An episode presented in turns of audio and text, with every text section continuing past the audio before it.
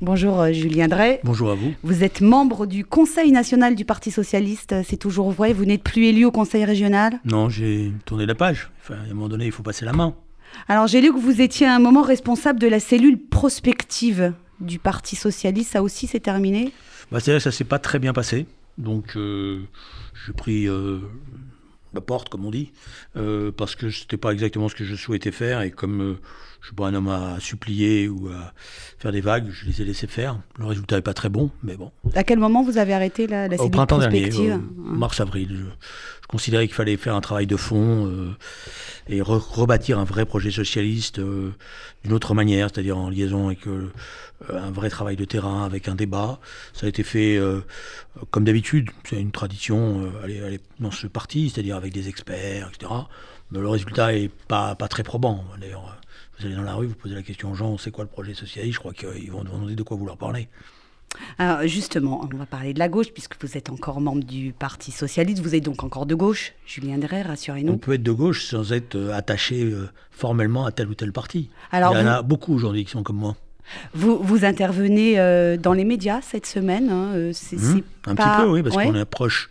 Comment, comment ça se fait que euh, les, mé- les médias s'intéressent à ce que vous pensez? Selon vous, moi, je vous ai invité, euh, vous étiez dans le JDD, vous Parce étiez... que euh, les, les médias, je pense, sont dans la campagne présidentielle et qui cherchent à comprendre ce qui est en train de se passer, notamment à gauche. Et à partir du moment où il y a quelques voix qui se lèvent en disant on est dans une situation catastrophique, chaotique, euh, et il faut trouver des solutions nouvelles parce qu'on ne pourra pas s'en sortir comme ça, je crois que c'est ça qui fait que les médias sont amenés effectivement à, à- à tendre leur micro, c'est leur rôle. Est-ce que vous êtes d'accord avec ce constat? Oui, je, je l'ai fait déjà dès début septembre. J'ai dit que la gauche était dans un état apocalyptique. Donc je n'enlève pas une virgule de cela, mais ça renvoie à la remarque que j'ai fait précédemment. C'est-à-dire le travail de fond n'a pas été fait comme il aurait, il aurait fallu le faire. On s'est contenté d'un souhait à l'époque qui était il faut un candidat unique. Vous rappelez toutes ces réunions, le main sur le cœur, on disait euh, vous verrez il n'y aura qu'un seul candidat.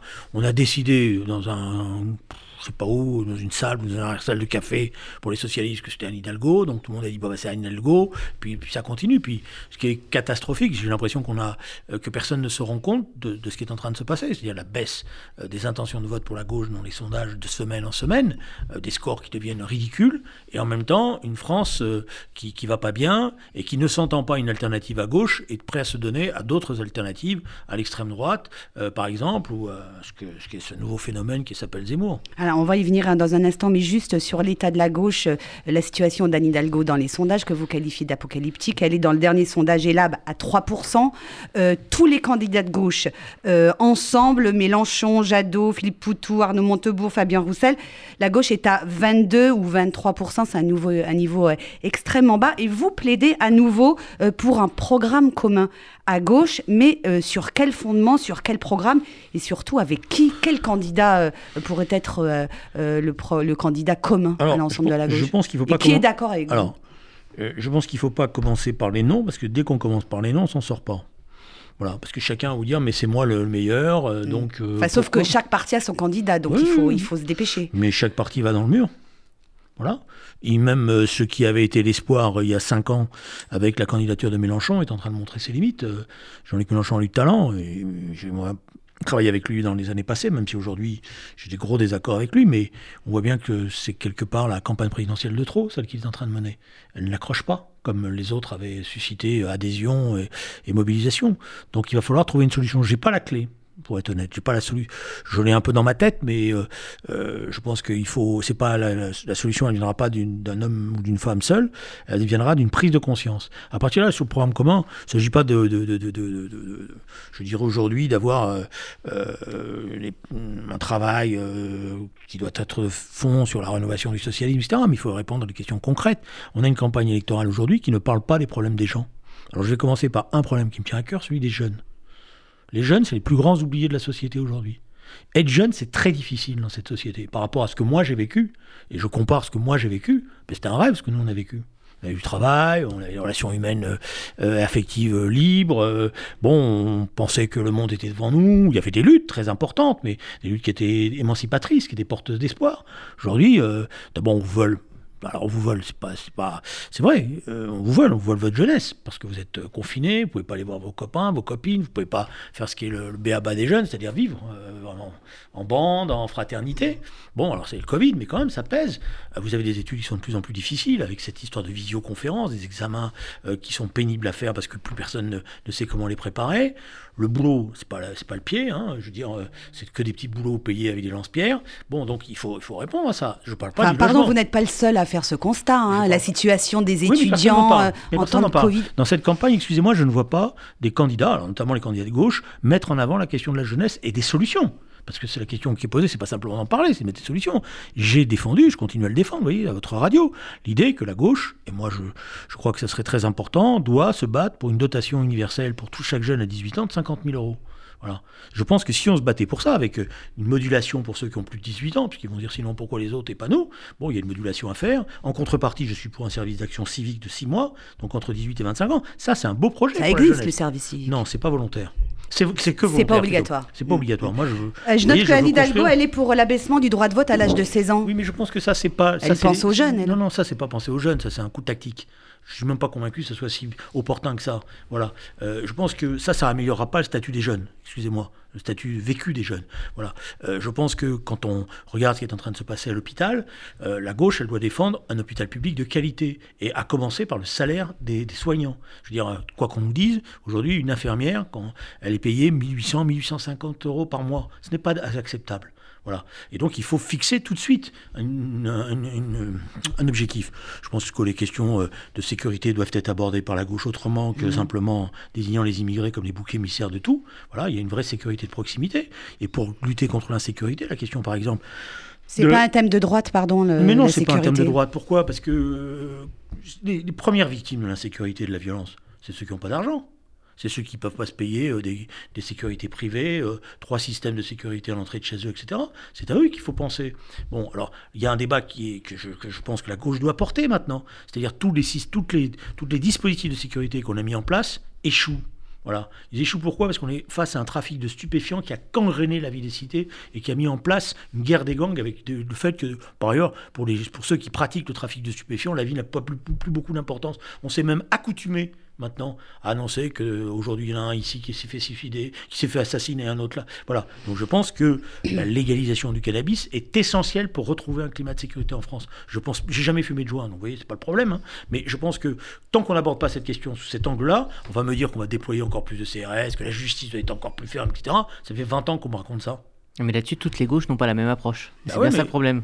toutes les gauches. Non, je pense que c'est pour ça que je vous dis la question n'est pas aujourd'hui de faire dans une salle, dans une arrière salle de café une sorte de synthèse globale. La question c'est qu'il y a une volonté politique qui s'affirme autour de ces idées-là. Une fois qu'on a mis les idées sur la tête, on dit qui veut venir, qui veut se retrouver autour de ça, et on avance. Et vous savez, moi pour moi aujourd'hui la question qui est posée, c'est pas de savoir si euh, Monsieur Machin ou Madame Machin qui sont candidats vont, vont, vont accepter. Je pense que s'il y a une forte personnalité à gauche qui met ces choses-là de manière concrète, mais j'en ai comme ça, je peux rester quand même une petite demi-heure avec vous pour vous dire les, les 7 ou 8 trucs importants qui- qu'il faut mettre en avant et qui disent voilà ce que serait le programme commun d'une gauche aujourd'hui, bah, vous verrez que ça changerait beaucoup de choses. Qui vous écoute euh, à gauche lorsque Je pense que quand je regarde les sondages, beaucoup. Pas les appareils, ça c'est sûr, puisque les appareils sont crispés sur la défense de leur précaré. D'ailleurs, ce qui les intéresse, tous ces appareils, c'est juste de savoir s'ils vont être devant le voisin. Voilà. Euh, voilà. Donc c'est pas, c'est pas aux appareils qu'il faut parler, c'est au peuple de gauche. C'est pour ça que la question, par exemple, comme, me disait François Mitterrand, comme me disait François Mitterrand quand j'étais jeune, là où il y a une volonté, il y a un chemin. Donc il faut cette volonté. Voilà, il faut que ceux qui, Et qui dans les semaines à venir, aujourd'hui alors euh, à part vous? Bah, euh, je pense qu'il y a. Alors, c'est une bonne question. euh, Il faut des Euh, leaders quand même. Ça oui, peut mais pas ça venir. va. un- Je pense que. Mais là, savez- ça sera pas pour euh, pour la prochaine ça- présidentielle, si, je ça comprends sera bien. pour cette présidentielle, parce que je pense qu'on est dans ce moment, c'est ce que j'ai dit dans l'interview du journal du dimanche, tu m'as demandé pourquoi je prenais la parole, ben voilà, vous avez un élément de réponse, Mm. parce que je pense que c'est le moment où il faut poser les choses, chaque chose en son temps, step by step, comme on dit euh, euh, dans les grands USA. Euh, il faut d'abord poser la question du constat, de la situation, faire prendre conscience de ce constat et de cette situation, à partir de là, créer un choc, et il y aura forcément une personnalité qui permettra le rassemblement de tout ça. En tous les cas, qui donnera cette perspective et ce sentiment. Vous m'avez posé la question de François Hollande. Je n'ai pas la réponse. Christiane Taubira? J'allais vous poser la question, Oui, ce- mais- mais... Mais, vous dites que c'est pas le moment de parler des Non, candidats. voilà, donc, eh ben, vous euh, avez- Parce qu'elle elle réfléchit, hein, euh, Christiane Taubira. Je pense qu'il y a plusieurs. Si je me permets de, si vous avez bien compris que ce qui je me permet de venir ici aujourd'hui, comme je l'ai fait depuis quelques jours, pour prendre la parole, c'est que j'ai pris le temps de discuter avec un certain nombre de responsables, de, de- de- de figures morales de la gauche, comme on dit, et que je sais que ces questions-là, ils se les posent aussi. Donc laissons les choses, faisons le constat, amenons la prise de conscience, et à ce moment-là, se dégagera quelque chose. Euh, Julien Drey, Emmanuel Macron est à Vichy aujourd'hui dans le cadre d'un déplacement euh, dans le Cher et l'Allier. Il doit se recueillir devant deux plaques à Vichy, l'une euh, sur l'hôtel du Parc, hein, où était installé le, maréchal Pétain à la mémoire des Juifs déportés, et une seconde plaque qui rappelle les noms des 80 députés qui ont- n'ont pas voté les pleins pouvoirs à Pétain en juin 40. Est-ce qu'il a raison, le président de la République, de se placer sur ce terrain symbolique et politique pour répondre à l'extrême droite et notamment à Éric Zemmour? Oh, il défend une histoire qui la belle histoire de France. Euh, la belle histoire de France, c'est euh, celle qui a résisté, celle, ces 80 parlementaires qui n'ont pas accepté de céder face à Pétain. Et cette belle histoire de France, c'est toute cette résistance, tout ce combat. Après, il y a une mauvaise histoire de France, c'est l'hôtel du Parc. Mais l'hôtel du Parc, c'est là où siégeait le gouvernement du maréchal Pétain. Ce fameux maréchal qui, soi-disant, protégeait les Juifs. Euh, euh, et euh, ce fameux maréchal qui finalement n'attendait que le débarquement des Américains. Ce- que l'histoire a démontré, c'est exactement l'inverse. C'est que le, mécha- le maréchal, il anticipait la collaboration avec les nazis. Et il voulait l'Allemagne, il voulait la, une Europe nazifiée, et il voulait être le meilleur partenaire de l'Allemagne nazie dans ce dispositif-là. Donc il, effectivement, puisqu'il y a, puisque certains s'évertuent, pas certains. Donc un il y a deux France en fait. euh, un- un- oui, il y a la République, comme le disait François Mitterrand, et puis après, il y a les collaborateurs. Voilà. Et tous ceux qui ont participé à la collaboration. Et il faut défendre la République. Mais la France, elle s'est salie en tant que telle. C'est ce qu'a dit le président Chirac en 1995 dans un discours mémorable et qu'il faut euh, rappeler. Maintenant, il y a un individu qui se targue de ses origines. Parce qu'il s'en targue. Je n'évoquerai pas cette question-là s'il ne l'avait pas lui-même évoquée dans son meeting. Je n'aurais pas attaqué là-dessus. Mais il s'en targue. Il s'en drape maintenant en disant Je suis un juif berbère, donc comme je suis un juif berbère, j'ai droit de tout dire. Et je peux dire des conneries. Et ils l'ont dit. Et je peux, par- je peux faire un meeting dans lequel se trouvent des néo-nazis. Parce que je ne suis pas forcément un fan de l'action de SOS Racisme. Mais j'ai vu les images de la violence avec laquelle ces militants ont été comportés. On, a fait- on, on était à deux doigts du lynchage. Puis j'ai vu après le service d'ordre de M. Zemmour remercier le groupuscule néo-nazi qui s'appelle les Barbouzes. Et vous savez ce qu'ils ont sur leurs bras, ces, ces groupuscules-là? Ils ont les croix nazies. Voilà. C'est la réalité. Vous connaissez le mouvement Les Zouaves de Paris? Ils étaient au meeting de parler, Zemmour. je pense pas que ça Il y a un danger du côté de, de, de, de ces factions d'extrême droite, Mais- mais- paramilitaires. Mais il y a un danger parce que un ami que j'aime bien, M. William Golnaden, passe son temps dans les débats que nous menons sur une chaîne de télévision à m'expliquer que le seul fascisme aujourd'hui, c'est le fascisme d'extrême gauche. D'ailleurs, je n'aime pas ce terme-là, mais ce qu'il appelle l'islamo-gauchisme. Je lui dis qu'il se trompe, qu'il y a effectivement des dérives, mais qu'il y a aussi un fascisme d'extrême droite qui est extrêmement présent et qui est extrêmement violent. Parce que je vous fais remarquer que ces derniers mois, trois tentatives d'attentats ont été déjouées et que ce n'étaient pas les islamo-gauchistes qui les préparaient. Voilà. Et dans le meeting de M. Zemmour, ces gens-là étaient extrêmement présents. Je ne sais pas si vous avez vu la violence du comportement de plusieurs individus qui normalement relèvent de la justice. Hein Euh, on était au bord du lynchage. Bon, or c'est ça. Alors on peut me dire, M. Zemmour va dire, on nous a provoqués. Mais il veut être chef de l'État veut être chef de bande S'il veut être chef de l'État, il doit donner des consignes très strictes à ses, à ses propres serviteurs et savoir avec qui s'allie. Voilà. Mais ça, c'est révélateur. Parce que moi, j'ai été très choqué par le discours d'Éric Zemmour dimanche dernier.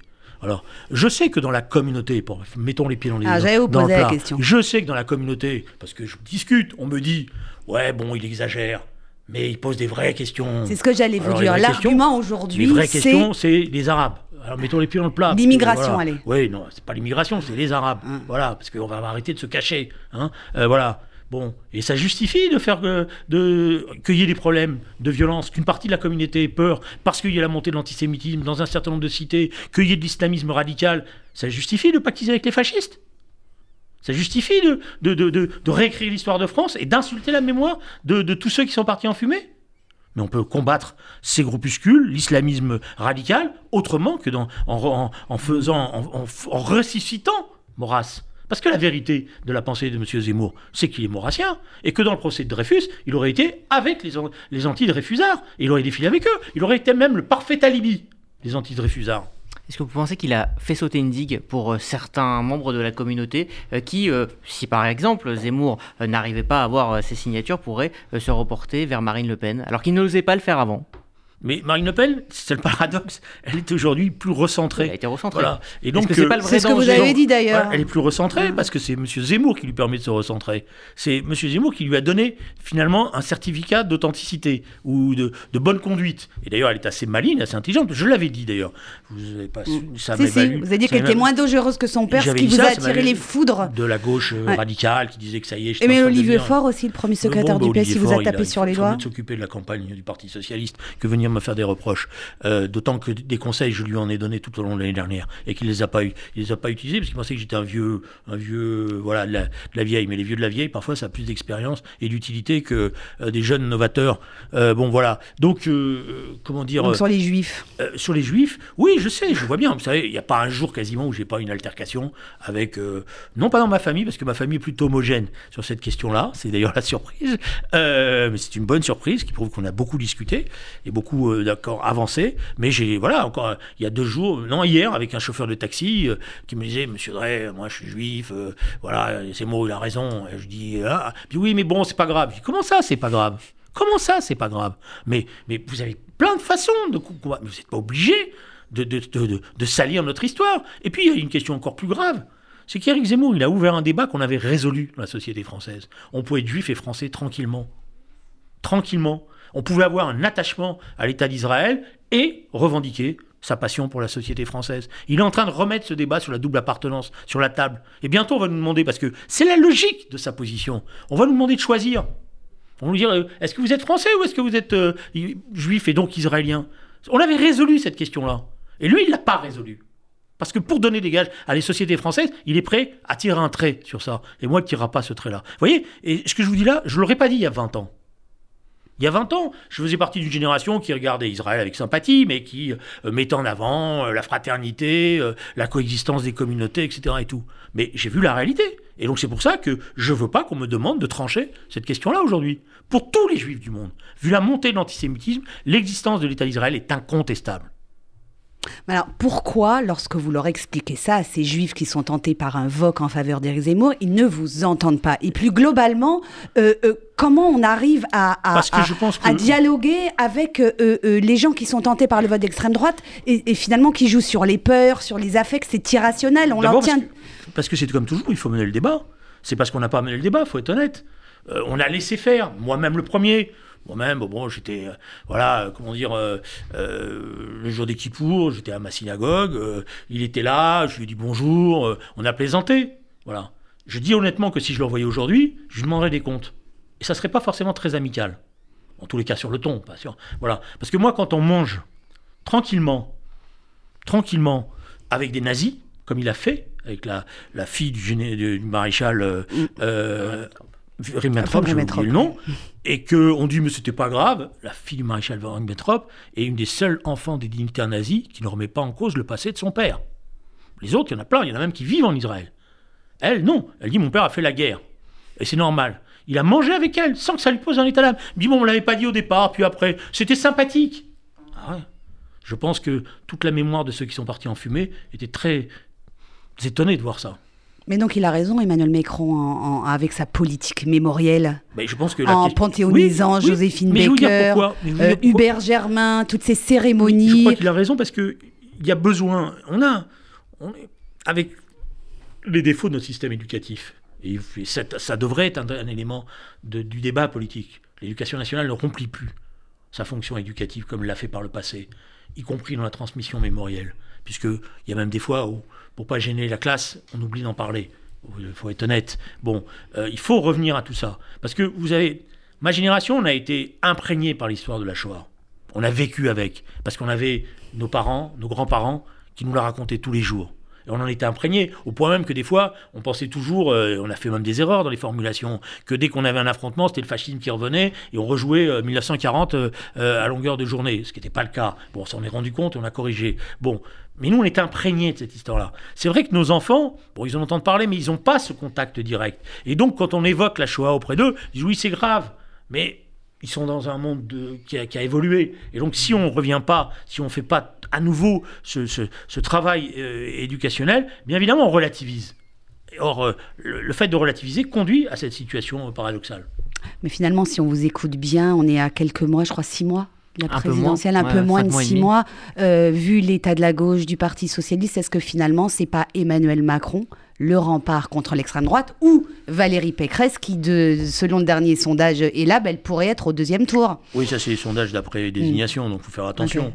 Euh, Valérie Pécresse est une femme raisonnable. Hein, Et puisqu'il n'y a plus de, gauche républicaine. Mais, je fais remarquer que euh, pour pouvoir gagner la primaire, elle a été obligée de, déjà d'enlever la moitié de sa tenue.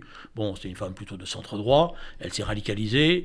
moi, à partir du moment j'ai un énorme respect pour Charles Pasqua, bon, que j'ai connu, euh, et dont je peux dire que j'ai euh, euh, respecté sa, démarche, et qui a été d'ailleurs à, à, plusieurs reprises très sympathique avec moi dans les moments difficiles de la vie. Bon, mais on ne peut pas dire, moi, euh, ma politique, c'est celle de Charles Pasqua. Bon, euh, en tout cas, de, que ça évoque, euh, bon, comme échec d'ailleurs, sur le fond, comme échec sur le plan de la sécurité, avec tout le respect que j'ai pour la mémoire de, Charles Pasqua, parce qu'il a échoué comme, comme d'autres ministres de l'Intérieur derrière, parce que les questions que j'ai posées n'ont pas été abordées comme il le fallait d'après moi. Et Emmanuel Macron, alors Emmanuel Macron, le problème, c'est que à ce stade-là, la politique qu'il a menée sur cinq ans, pour la gauche, c'est difficile d'accepter euh, euh, un certain nombre de choses. Ça ne veut pas dire que tout a été. Moi, je ne suis pas dans, un anti-macronisme pavlovien.